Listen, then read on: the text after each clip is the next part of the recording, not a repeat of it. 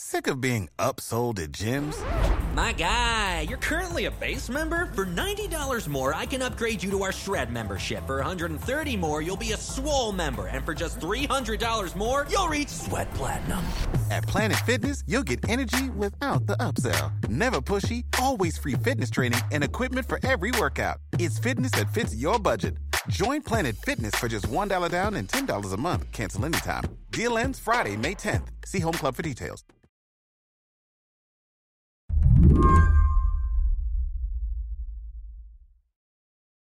Alice, can you tell me about the last time you checked out the balance of your student loans? Uh, a couple days ago. How regularly are you checking? Um, quite often actually. Alice Turner lives in Atlanta, and I do not think it's an overstatement to say her life has been reshaped completely by student debt. What's the number, if I might ask? Like, what's the big number? At the moment, it's 48 258 at the last I looked now. $48,000. 48,000. Yeah. When you see a number like that, what do you think? Um, I think we got work to do. It bears mention that I started this at a high of 69,000. You know, it's it's about staying the course. You know, for me, honestly, I'm just like, well, we, I remind myself that it has been higher and then I've just got more to go. The story of Alice's debt is pretty simple. She chose a college she loved and then, quickly, realized just how expensive it was. A dorm room, a meal plan, all of it added up. She tried transferring to save money, but the debt kept coming. She ended up dropping out in her second to last semester. She got an associate's degree, started working in a hospital pharmacy. But she'd been a chemistry major. Her real dream had been to make high end skin treatments and hair products. I'd get to do a little bit of that. It's maybe not in the way that I thought. Like, I'm a compounder at the hospitals that I work at, and I compound other things. I make a mean butt cream. I do. A signature achievement. It's very smooth. It's been more than 20 years since Alice dropped out. Her debt still haunts her. When I asked how many hours a week she works, she estimated 80. So when President Biden announced in August that he had a plan to offer thousands of dollars of loan relief to people just like her, she was excited. Did you apply right away? Absolutely. I heard it on the news, stopped what I was doing, ran to the bathroom, opened my phone, and got it done in like five seconds. Whoa. Within weeks, though, Alice got a letter from the Department of Education saying, Thanks for applying, but this program is getting challenged in the courts, which is why I wanted to get her on the phone now. Earlier this week, this debt relief program got hauled in front of the highest court, the Supreme Court. Conservative activists are hoping the justices are going to declare the whole thing unconstitutional. One of their arguments is that forgiving all this debt would be bad for the economy, which we can't really know for certain in advance. What we can know is how it would impact people like Alice. What would it mean to have ten or twenty thousand dollars lifted from your debt, just magically gone? Um, it, well, it would feel like a little bit of justice. I'll say that. You have two jobs right now, right? I do. Would you be able to lose one? No, not immediately because I've put just I have this and a mortgage and other bills, you know, will still need to be paid. But I will say that if I I, I had always intended to go back to school, that could happen a lot sooner. To finish your degree. Yeah. And this time, no debt. Hmm. No debt. No, I'm not taking loans out. I, I'm just not ever again. Today on the show, why, in spite of stories like Alice's, the Supreme Court may be about to take a wrecking ball to Biden's loan forgiveness program. I'm Mary Harris. You're listening to What Next? Stick around.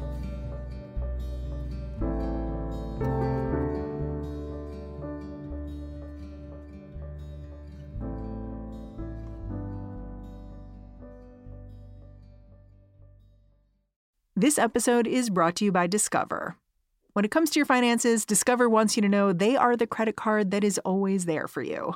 With 24 7 US based live customer service, everyone has the option to talk to a real person anytime, day or night.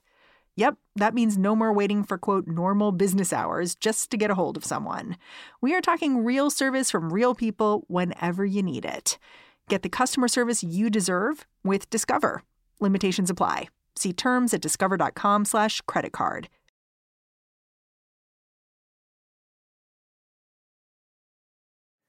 Over the summer, President Joe Biden launched his massive student debt forgiveness program. Under this program, anyone with federal student loans qualified for $10,000 in debt forgiveness, and recipients of a Pell Grant could get $20,000.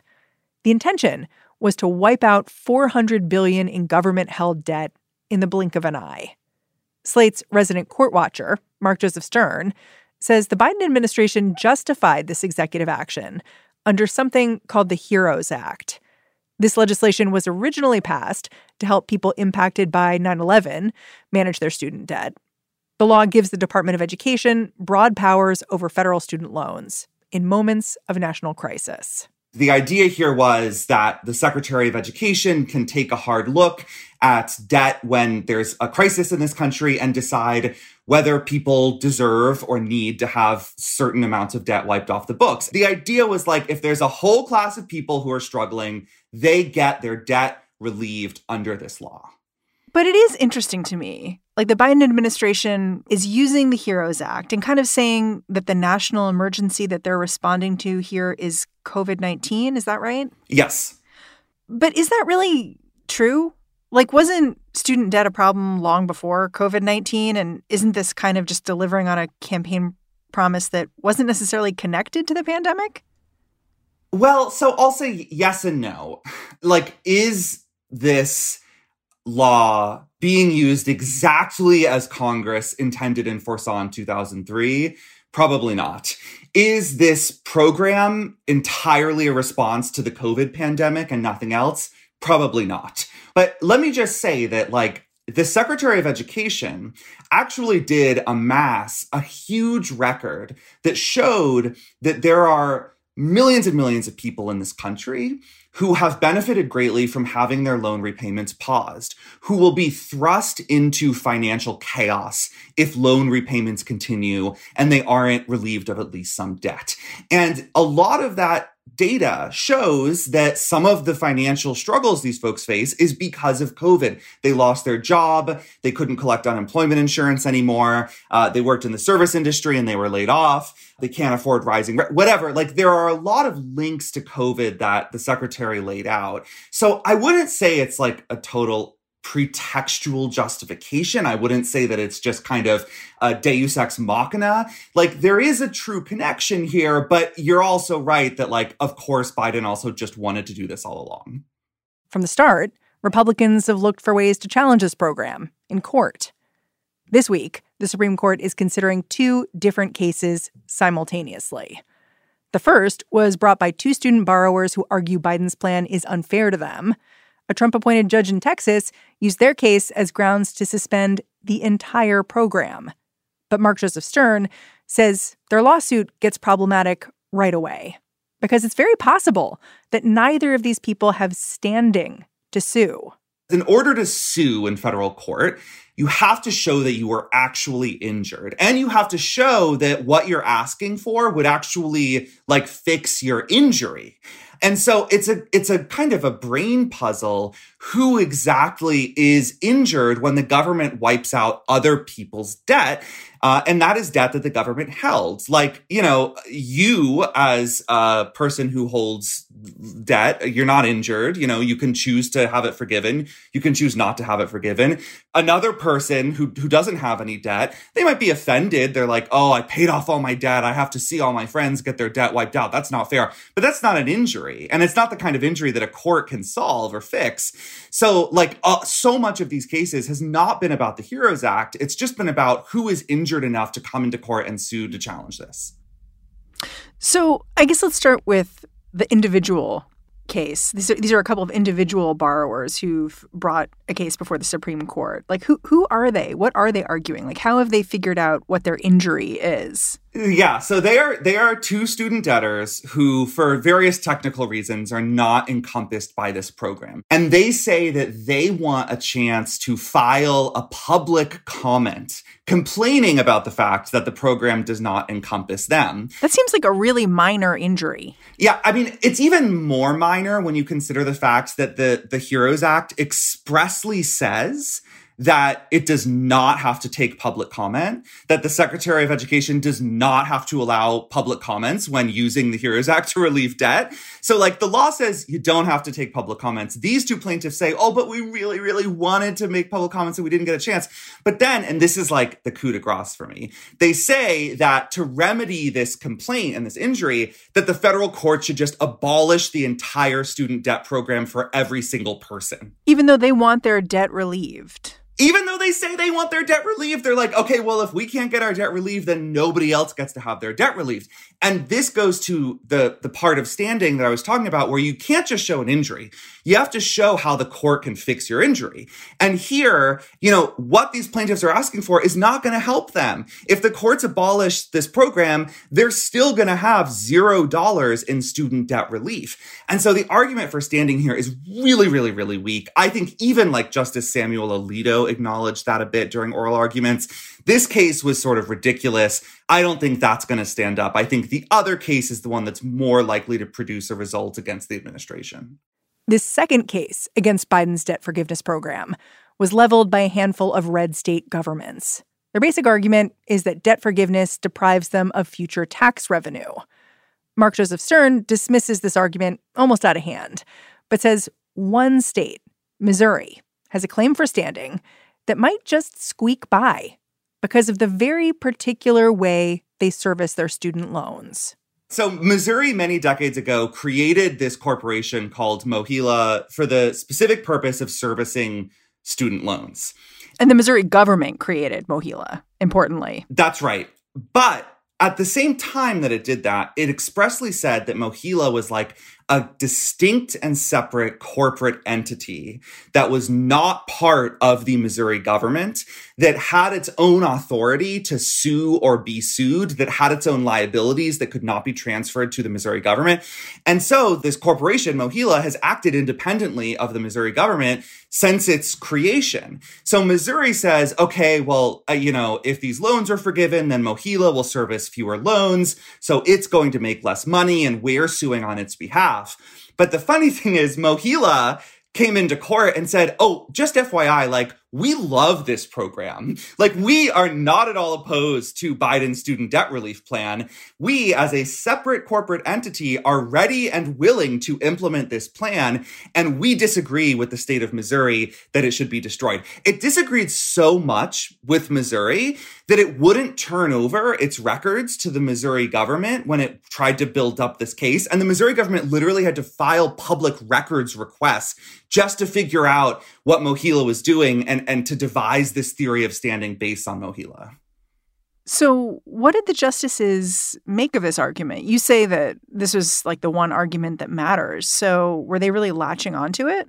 So, I think like my favorite moment during arguments came when Justice Amy Coney Barrett, of all people, just like blew up this argument for standing. And the lawyer who was defending it seemed to almost like whimper away with his tail between his legs because Barrett kept saying, why isn't MOHELA here? Like if if if MOHELA is the one getting injured, why aren't they in front of us? And you know, then cited like the fact that MOHELA actually supports the plan, that it's ready to implement it, yada yada. And then Kagan, Justice Elena Kagan and Justice Ketanji Brown Jackson sort of hopped onto that and started like kind of beating up on the lawyer alongside Justice Barrett. And they all, I think, sort of proved beyond a doubt in my mind that maybe MOHELA has standing to sue. Like maybe if MOHELA were here, then the court could hear this case and decide on the merits. But MOHELA is most definitely not here. It doesn't plan to be here. And Missouri has absolutely no right under any law, state law, federal law, constitutional law, to sue on MOHELA's behalf. Okay, but we're looking at a conservative supermajority yes. in the Supreme Court. So you can have one conservative justice who's outraged by this standing question. And the folks involved with this lawsuit, the people opposed to the Biden student debt program, they can still win the case. Yep. I, I mean, I noted that Chief Justice John Roberts, he seemed really interested in the fact that maybe the administration had violated separation of powers principles here. And it did seem like the majority of conservative justices really wanted to strike down the student loan forgiveness program. Is that fair?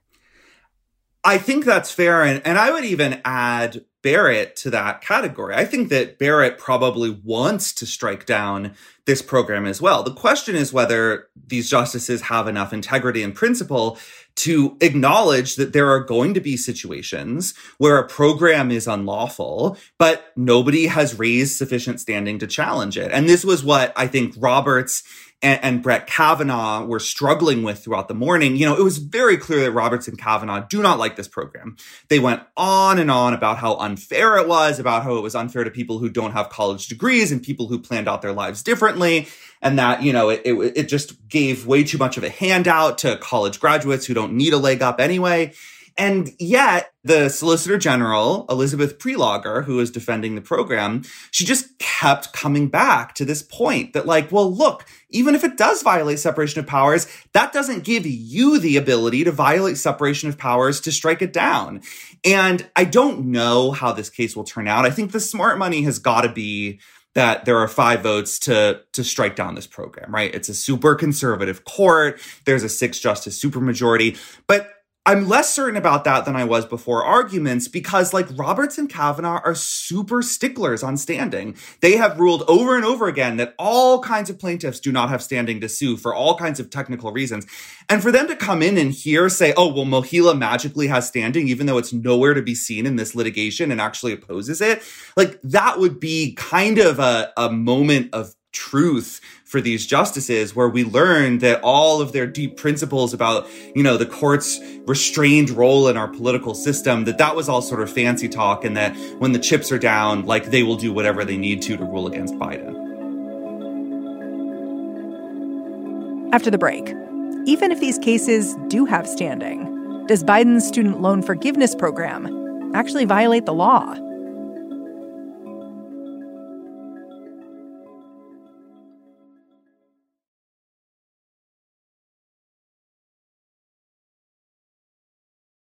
Conservatives are eager to establish standing in these cases so they can get to the real crux of their argument the major questions doctrine. This means basically that when a new executive policy involves a major social or economic question, it's on the president to prove that it complies with the intent of the law. In these student loan cases, Biden's opponents argue that trying to forgive $400 billion worth of student debt raises a major question about whether or not this is what Congress had in mind when they passed the HEROES Act after 9 11. And that kind of plays into this jurisprudence that the court has developed over the course of the pandemic, where the Biden administration will find some law that arguably justifies a policy. Uh, the eviction moratorium, the vaccinator test policy, those are two great examples. And the court will come back and say, look, we know why you're doing this. We know that you are trying to expand your emergency powers. We know that you're using the emergency as an excuse to expand your powers. And we're going to really look strictly at whether Congress intended to authorize what you're doing or whether you're just kind of playing a word game with the text and using it as an excuse to do whatever the hell you want. And that's the major questions doctrine in a nutshell. The court says if what you're doing involves a huge, big question that has major political or economic significance, we need proof that Congress envisioned it, that Congress really wanted it. We can't just see some backwater statutory provision that allegedly lets it happen. We want to know that Congress wanted it to happen. That's the major questions doctrine. And that's what all of the conservatives talked about over and over again during arguments. And I think if the court reaches the merits, that's what's going to kill this policy. Not just the text of the HEROES Act, but the idea that when Congress passed this law after 9 11, it was not anywhere close to thinking about forgiving 40 million American student debt in one fell swoop. Which, as you've said, is fair. But then again, in the text of the law, it's quite broad and it's been used in a broad way even before now. Yeah, it, it's a tough question. Like, you know, my sympathies are with the student borrowers. And I tend to think that if this court really is textualist and the court is supposed to apply the plain text of the law, that the HEROES Act allows this program. But you know, at the same time, it, it's not unreasonable for the justices to acknowledge that this isn't what Congress was thinking about, and that might sometimes be reason to apply extra scrutiny. I, I think my biggest issue with the major questions doctrine is that the court has not explained when exactly it does and doesn't apply. So, you know, a, a great example here the court said that the Civil Rights Act of 1964 protects LGBTQ people from workplace discrimination. Why is that not a major question. Like, why did the court not demand proof that that's what Congress intended to do? I have no idea hmm. because they didn't say, they didn't even talk about it. And then you come into a case like this where the government's using this 2003 law to expand the scope of student debt relief and the court's fixated on major questions. Like, there's no objective guide to when a question becomes major enough to trigger this heightened scrutiny. And that's what bothers me the most about this. All of the latitude and leeway the court is giving itself to kind of adjust how closely it looks at various executive policies. It feels to me like if they like it, it's not a major question. And if they don't like it, then it is. Yeah, it's funny. It's like putting themselves in this like rabbinical role of like examining the text and being like, and here's what I think the meaning is. Uh, oh, yeah. And, you know, sometimes that feels right. Sometimes maybe it doesn't. And what's ironic is that this is what textualism was supposed to stop. Like the whole point of textualism was that we were going to solve the problem of judges using their own subjective and ideological views to rewrite the law and just allow whatever the law says, no more, no less. And this is a conservative principle. Yeah, it's, it's super conservative. This was Antonin Scalia's like guiding light. This is what a majority of the court claims to practice. But then the major questions doctrine comes and like knocks down the entire edifice supporting textualism by saying, oh, well, like if it's a really big deal, then the text doesn't matter as much. I, I don't see how that can fit into the kind of textualism that conservatives usually espouse. You know, this case, this student loan forgiveness case, it seems like such a good example of how our politics is stuck right now to me. Like we've built this convoluted student loan system. It's hard to do anything big to shift it because so many people are bought into the system in one way or another. And so instead, we're doing this executive approach to help some people, not the new people coming up, but the people with a lot of debt from before. Seems a little shaky to me. Republicans are fighting against it with their own shaky arguments. Like everyone seems out on a limb here because we just can't get in the room and, and talk about how to fix something big. So I, I think that's right. And I think what we're seeing here is that power in this country tends to flow away from the branches that don't exercise it toward the branches that do exercise it. And here, Congress is totally gridlocked. You know, there have been a ton of proposals in Congress to solve or address the student debt crisis, to wipe out a bunch of debt. For a while, Biden had said that Congress needed to do this, that he couldn't do it on his own. Then he changed his mind because he's the president and he gets to do what he wants. And so he, you know, issued this program with his secretary of education. They exercise their power. Now the courts are stepping in to review it and they're exercising their power. And it feels like instead of having the normal system where like Congress makes the law, the president signs the law, the, what happens is sort of the president tries to make law based on what Congress may or may not have intended. And then the courts come in and act as a kind of like roving veto. And when they don't like what the president did, they shoot it down. And Congress is sitting there like shruggy emoji. Yeah, they have, they're divided now. You know, the, the, the House is controlled by Republicans. The Senate has to deal with the filibuster. Congress has no role in this when Congress should be playing the primary role. And that's something I don't think anyone disputes. You know, even the staunchest defender of Biden's program program here would probably tell you that ideally it should be Congress that handles this. Congress deals with the purse strings. Congress deals with major policies. Congress is supposed to do this. But when there's a crisis and Congress won't act, like what's the president supposed to do? He's got some tools at his disposal. He's going to try to use them, but the courts also have a lot of tools at their disposal. And so they might counter him. And it becomes a kind of like imperial president versus the juristocracy instead of a government guided by our elected leaders in the legislature. You know, you've written that Biden does have a backup plan here in case his student debt relief program implodes and the Supreme Court spikes it. What is that? Like, what happens next if this plan goes out the window? Yeah, and this was something that actually some of the plaintiffs even acknowledged. Um, I think that if the court does strike this program, it's probably going to leave some room for the administration to come back and try to do a case by case uh, relief plan that allows individuals to maybe say how they have been negatively affected by COVID, to prove that COVID like made it harder for them to repay their debts, and th- that they can sort of petition the government to wipe off some of their debt rather than being sucked into this massive one time only relief that the administration is prioritizing. And I think that's so because, again, like there's just so many laws, not just the HEROES Act, there's a bunch of others that give the president and the secretary of education authority to relieve debt. And they've been doing it in the background all this time and nobody has raised a stink. And it's really, really difficult for anyone to establish standing to challenge one person's debt relief. And so my guess is that if this plan gets wiped out, the administration comes back and does a kind of case by case review, tries to relieve a bunch of people's debt, does not relieve nearly as much debt as it would have before. It seems so onerous and wasteful. Oh, yeah. I mean, and that's exactly what the administration was trying to avoid. It shouldn't have to happen. I mean, the, the law says this can all be done on a class wide basis, that it doesn't have to be done case by case. But, you know, this, this Supreme Court doesn't really care about bureaucratic efficiency. In fact, it seems to dislike it. And so it would not surprise me at all if the court sort of thrusts this burden onto individual borrowers to prove that they deserve relief instead of allowing them to just, you know, fill out a form and get $10,000 wiped out overnight.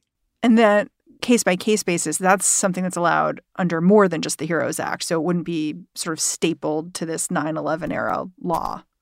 That's right. There are other provisions that that would allow for this, and the administration has already used some of those provisions again to wipe out tens of billions of dollars in debt. And I think it will be aggressive and proactive about wiping out debt, but nothing will compare to this plan because this, you know, waves goodbye to 400 billion all at once that is sort of the gold standard of debt relief. And again, it seems more likely than not that it just ain't going to happen. Mark Joseph Stern, I'm super grateful for your time. Thanks for coming on the show. Always a pleasure, Mary. Mark Joseph Stern is a Slate senior writer covering the courts and the law. And that's the show. If you're a fan of what we're doing here at What Next, the best way to support us is to join Slate Plus. Go on over to slate.com slash whatnextplus and sign up. What Next is produced by Elena Schwartz, Anna Phillips, Paige Osborne, and Madeline Ducharme. We're getting a ton of support right now from Jared Downing and Laura Spencer. We are led by Alicia Montgomery with a little help from Susan Matthews. Ben Richmond is the Senior Director of Podcast Operations here at Slate. And I'm Mary Harris. Go track me down on Twitter. I'm at Mary's Desk. I am handing things off to Lizzie O'Leary and the What Next TBD crew for now. I'll be back in this feed on Monday. Catch you then.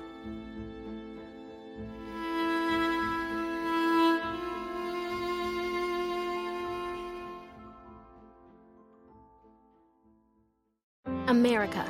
We are endowed by our Creator with certain unalienable rights life, liberty, and the pursuit of happiness.